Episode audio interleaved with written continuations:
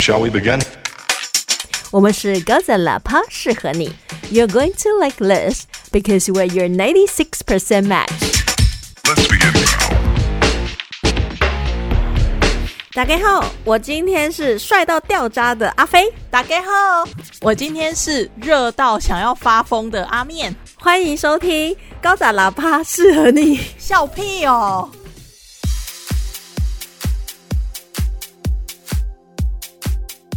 哎、我们上次啊跟大家聊到那个极致牺牲，其实蛮多听众朋友很希望我们爆雷的。我觉得还是让观众他们自己去看啊。其实是我旁边的朋友，并没有听众朋友。我们自己假装很多听众朋友，其实我们才第二集，哪里来的听众啊？很会演。最好还是鼓励他们自己去看，因为我真的觉得后面的那个反转非常的精彩了。哎、不过说真的，我最近真的看了很多剧。那我要提醒所有的现在正在听我们 podcast 的听众朋友，这一出我们现在要聊的《X 巴士》呢，它是十六岁以上才可以看的，所以你要年满十六岁才可以听。因为它有暴力啊，有血腥啊，令人不安呐、变态啊，黑暗呐、所以年纪不到的小朋友们，赶快回去看书哦。他们可以去做别的事情啦，也不一定要看书。他可以看很多种不同的书，他看的书呢是十九禁，我跟你讲。他一整个就是哼，山不转路转。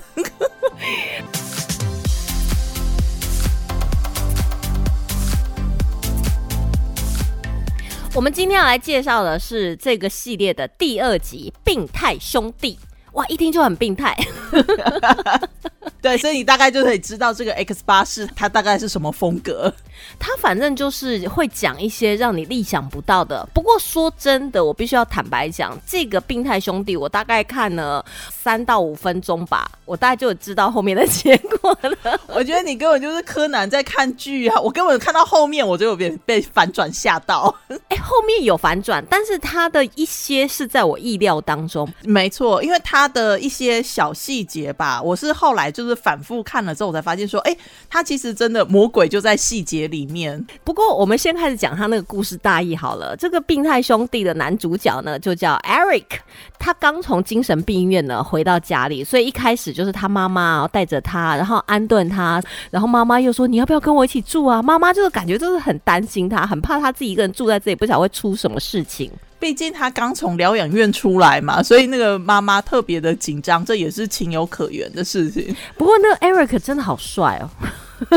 真的，这里面颜值是很高的。对对对对，而且因为我们没有看过挪威剧，所以也不清楚他以前演过什么角色，所以就完全没有过去角色的那种包袱。因为你没有发现，美剧看久了，你会在一些剧当中看到某一些角色，他过去可能演了另外一个经典剧，我觉得会那个重叠在一起，脑筋会错乱。没错，尤其是有一些他演的那个角色，可能在某个剧是串客串的，但是实在是太经典了。然后呢，他到别的剧再客串的时候，你很难跳脱他给你的那个印象。像这个病态兄弟就完全不会有这样的，因为这是我们看的第一出挪威剧。而且他真的就是他真的有演出那一种就是脆弱感。接着故事的发展呢，就是带出来说，你会觉得说，哦，他有这一些无助的神情是有原因的，这样。每一个环节都会有细节存在。Eric 他妈妈就很担心啦，但是他妈要去上班，所以就走了。然后 Eric 自己就在家里呢，就东看看西看看。后来就门铃响了，叮咚叮咚叮咚，命运之神来敲门。然后那时候我就想说啊，准定没好事了，因为这个不是温馨剧嘛，所以肯定就是要作死的人就来了。没错，那个时候门铃响的时候，我还在想说，咦，他刚出院，有谁会来拜访他呀？我那时候想到是他的兄弟，毕竟这一出剧就叫《病态兄弟》啊，所以他的兄弟还没出现呐、哦哦，对哦，在那个时候是还没有的。只是我那时候会觉得很纳闷，说，诶，为什么他妈妈要把他放在自己租的那个公寓里？是不是他的兄弟更可怕？那我当时就在想说，呃，因为虽然片名叫《病态兄弟》，但是我想到说，可能他刚从精神病院出来，所以呢，他妈妈比较想要保护他，所以就让他跟自己住这样。所以我真的没有想到说，就是他兄弟来敲门。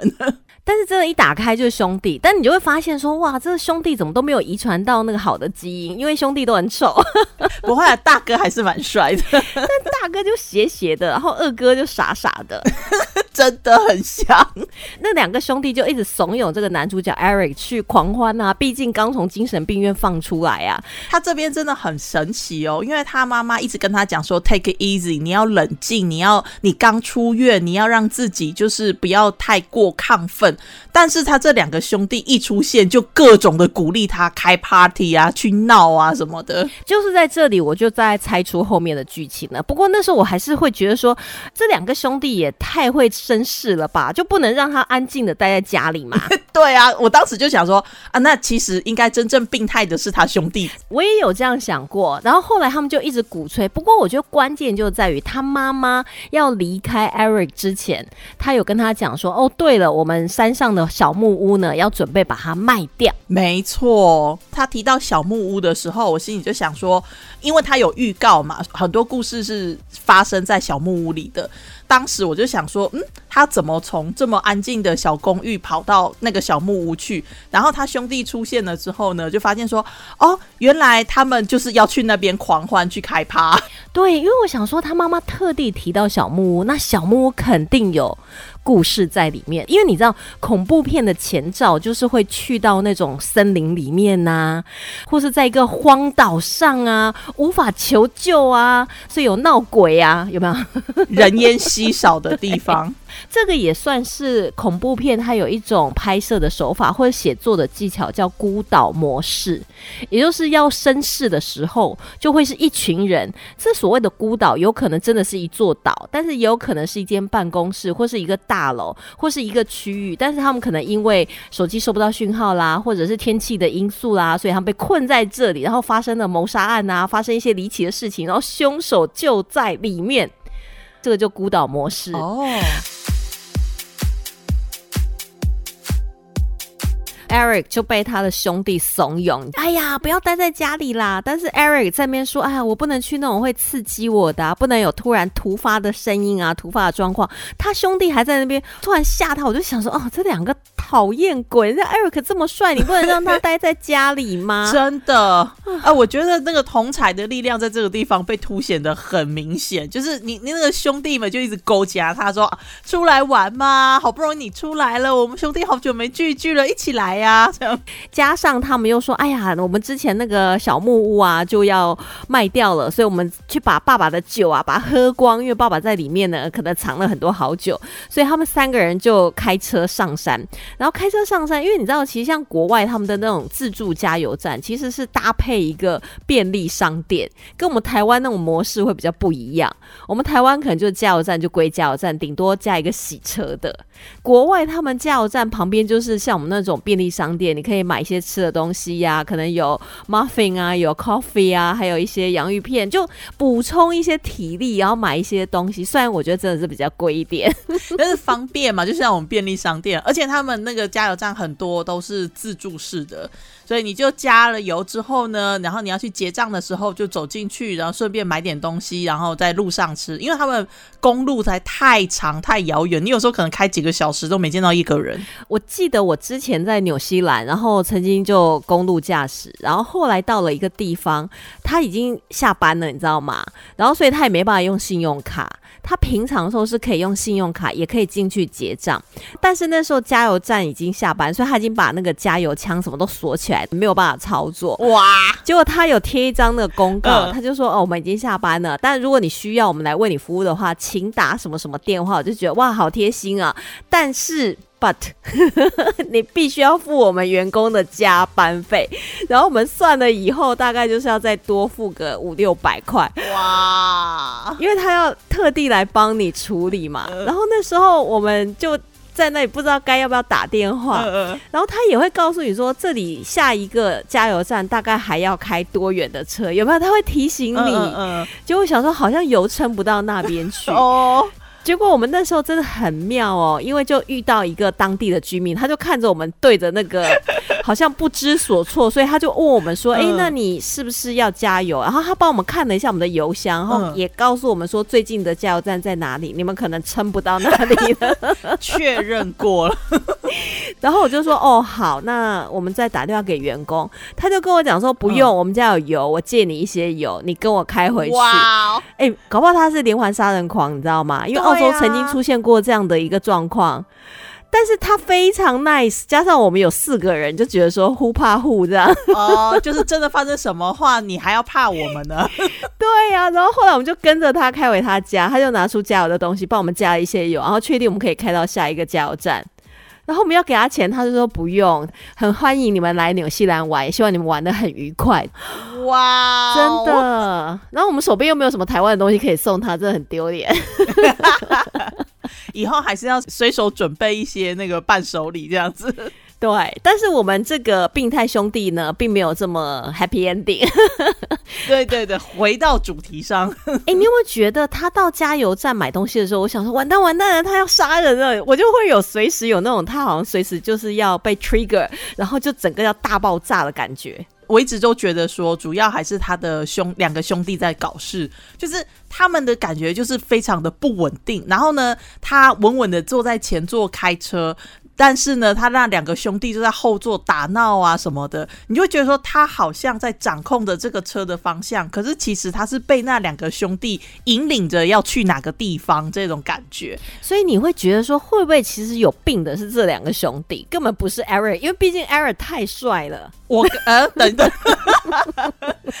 呃，你这个推理的依据好像也蛮科学的。这样政治不正确，对不起。但是他加完油啊，去那个便利商店结账，然后买一些东西，又回到车上。这个时候呢，从后座跳出来一个女生，我那个时候看到的时候，我心里想说，哪个女孩子会跟这两个人走啊？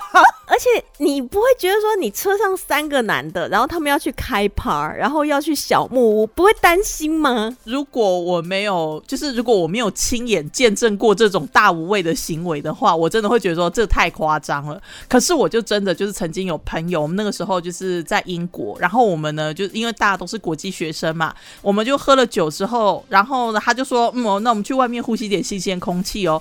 凌晨一点多，我们走在路上，就三个女生。她一个荷兰女孩子，她就看到那个转角有一群，就是台湾人会称为“嗯加 g 的一群小孩子在街边，她就走过去跟人家聊天。我觉得聊天还 OK，问题是她有上人家的车吗？或者跟人家去哪里吗？是没有，是没有，但是因为国外也有那种搭便车的习惯，对，所以就是你，我真的会觉得说，以我来讲，虽然人家都说台湾很安全，可是台湾的人很少会去第一搭这个便车，第二跟一群陌生人走去开趴这样子，而且还是到遥远的这种小木屋去。对，就算它不是一个什么惊悚片，你也会觉得会不会变成一个犯罪实录那种感觉。对，But anyway，这个女生就还是一路的就跟他们呢、嘻嘻哈哈，而且她还是念心理系的，所以他们就玩的很开心。然后到了小木屋啊，把他爸的酒拿出来呀、喝酒啊，狂欢啊。这个时候，我们觉得一定要绅士的兄弟就开始绅士了。没错。但是他们的这种感觉就是，你故事到了这个步调，你差不多也觉得说应该要发生些什么这样。再不发生就不符合这个逻辑了啊。对，可是他们其实你你会发现说，他们开始就是有一种失控，就是或我们会定义为说不太正常，或者是有点失控的行为这样子。但是我觉得他其实这个细节就是说。他让一个就是我有心理训练，我有心理学训练的一个女孩子跑到了这一群大野狼里面，但是呢，我就一直觉得说我在这个男主身边很安全。那让这两个人去凸显说，其实真正搞事的跟真正不稳定的是这两个人，这种错觉。对呀、而且他哥就其中那一个就有点傻气的，就在那边喝酒啊，然后脱了上衣啊，在那边跳舞啊，狂欢呐、然后那个女生就突然说：“你你还好吧？你要不要去看一下医生？”没错，就这句话就 trigger 他，就觉得说。你说谁要看医生？你说谁要诊断？真正有病的是 Eric，因为 Eric 跟这个女生明显就有在暧昧的那种感觉。突然你想要搞暧昧的对象，他刚从精神病院三年出来，嗯然后整个气氛就凝结了。然后我就想说，完了完了，谁要爆炸了？正常人应该会讲说，可以送我回家吗？对，就想说，哎呦，这个兄弟有点怪怪的。然后那个原本很和善、傻气傻气的，然后突然有点爆炸，然后还拿个刀出来，就会很可怕。然然后他们的大哥是那种掌握全局的，就开始骂那个说：“你看。”叫你不要讲，你还在那边一直讲一直讲。可是这个时候呢，就出现了，你就觉得，哎，这个女的好像还蛮能坦然自若的。她就跟 Eric 在那边聊天，她说啊，其实她受过心理学的训练啊，所以她如果觉得自己危险的时候，她会开口要求离开，所以她还不觉得危险。我就想说，这母家到底在干什么？我真的很替这个女孩子担心，因为当她这样讲的时候，我心想说，Do。你还没有毕业，你不要跟人家讲这种话。而且，难道你看不出来吗？我这里整个就是大紧张。而且，我觉得在其中有一个关键点，就是他有一张照片，就是 Eric 他们兄弟跟爸爸在这个小木屋的照片，这反复被拿出来好几次。有没有说啊？你看这照片啊，爸爸那里有酒啊，所以这样吸引 Eric 去。然后 Eric 跟这女生在。聊天在谈心的时候，他也是把那照片拿出来给这个女生看，说啊，我们以前就在这里度过很多欢乐的时光。那一切感觉就已经没事，然后镜头又跳到他妈妈跑去找 Eric。剧演到这里来讲的话，你会觉得精彩刺激的应该要出现，因为它分作两条了。就像刚才阿面你有提到说，为什么妈妈就只关心 Eric 这个儿子，其他两个儿子难道就不是心头肉吗？没错。然后这个女生该走的时候没有走，因为她觉得说在 Eric 旁边是安全的，她也觉得没什么。即便她有待过精神病院，她也觉得没关系，因为她是心理系的，她很了解。她说：“我如果觉得危险的时候，我就。”就会要求要离开，真的是自我感觉良好了。这个女孩子，然后这个时候那个大哥就出来绅士了，因为之前大哥一直都是很稳重啊，就是让那个二哥在那边胡搞瞎搞。但是后来呢，他就说：“那你知道他为什么会在精神病院待三年吗？”关键就出来了，因为他是把爸爸杀死以后，就直接被关到精神病院去了。但是这个女生就讲了一句话，彻底把大哥激怒，因为这个女生说：“我相信 Eric 不是这样的人。”他当下给你的感觉就是。这个女孩子她在不知道任何事情的情况的时候，她是选择相信 Eric 的本性的。那大哥就会觉得说：“好啊，那以你的专业，他没有杀害他自己的父亲，他为什么要承认？那难道是我们杀的吗？”哇，整个画风急转，然后大哥变得很狰狞，然后二哥也变得很可怕。Eric 在这边感觉到不对了，这个大哥跟二哥那种暴力凶残之气要出来，所以你那时候会觉得说：“你看，就是大哥哥杀的，然后 Eric 去顶罪。”整个气氛就紧张了起来了，因为这个女生一开始的时候，她跟她二哥讲说：“哦，你你是不是应该去鉴定一下？”然后人家就已经被戳到点，就暴怒了嘛。可是后来呢，当他们就是讲到说这个杀父凶手这件事情的时候呢，她好像就是。碰触到了一个禁忌话题一样，三个三个兄弟同时的瞬间紧张起来 所以这个时候，这个女的终于说：“哎，我觉得我好像还有事情啊，那麻烦送我回去。”终于，too late，太晚了。然后这个时候，大哥就开始发号施令。Eric 其实是很想要保护这个女生的，但是他好像也没办法反抗他的兄弟，所以大哥感觉在这里就是一个主宰的，他就叫那个二哥呢。把这女的绑在那个椅子上，你就想说完蛋完蛋，残忍的虐杀就要出现了。Eric 拿到刀的时候，他本来想要救那个女孩子，可是他大哥就跟他讲说：“你忘记现在这边是谁在做主吗？现在是我在做主，又是这个谁在做主这件事情，他又重复的跳出来一次，你就会想说，为什么你要听他的？对你那时候就想说，你已经拿到刀了，你为什么要把刀交出去呢？后来。就交到二哥的手上，大哥就说：“就刺进去吧，我知道你想要刺进去，因为反正这一出戏他就是真的会有那种血腥的场面，所以他真的这样一刀一刀刺进这个女生的胸膛。我想说啊啊，但是在此同时，他们的妈妈也是非常紧张的，想要赶快找到 Eric。”他们也要找其他人，他就只担心 Eric，因为真正住进精神病院的是 Eric 嘛。